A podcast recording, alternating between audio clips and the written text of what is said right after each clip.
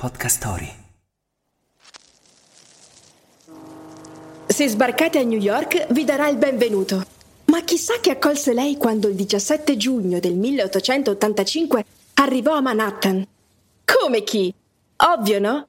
La Statua della Libertà. Wake up! Wake up! La tua sveglia quotidiana. Una storia, un avvenimento per farti iniziare la giornata con il piede giusto. Wake up!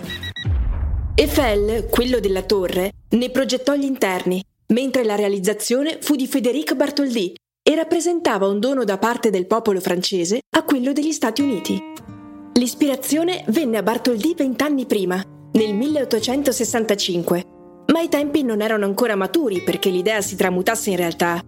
Lo scultore studiò allora il modo di costruire un mastodontico faro da situare sul canale di Suez, rifacendosi anche al mito del colosso di Rodi.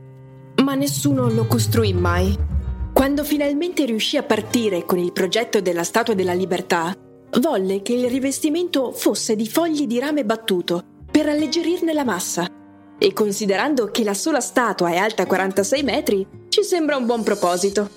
L'intero monumento, a partire dal basamento, misura ben 93 metri è visibile da oltre 40 km di distanza e sovrasta la baia di Manhattan. Raffigura una donna che indossa una toga e sorregge una fiaccola, simbolo di libertà, nella mano destra, mentre nell'altra afferra una tavola con incisa la data dell'indipendenza americana, il 4 luglio 1776. La frase del giorno.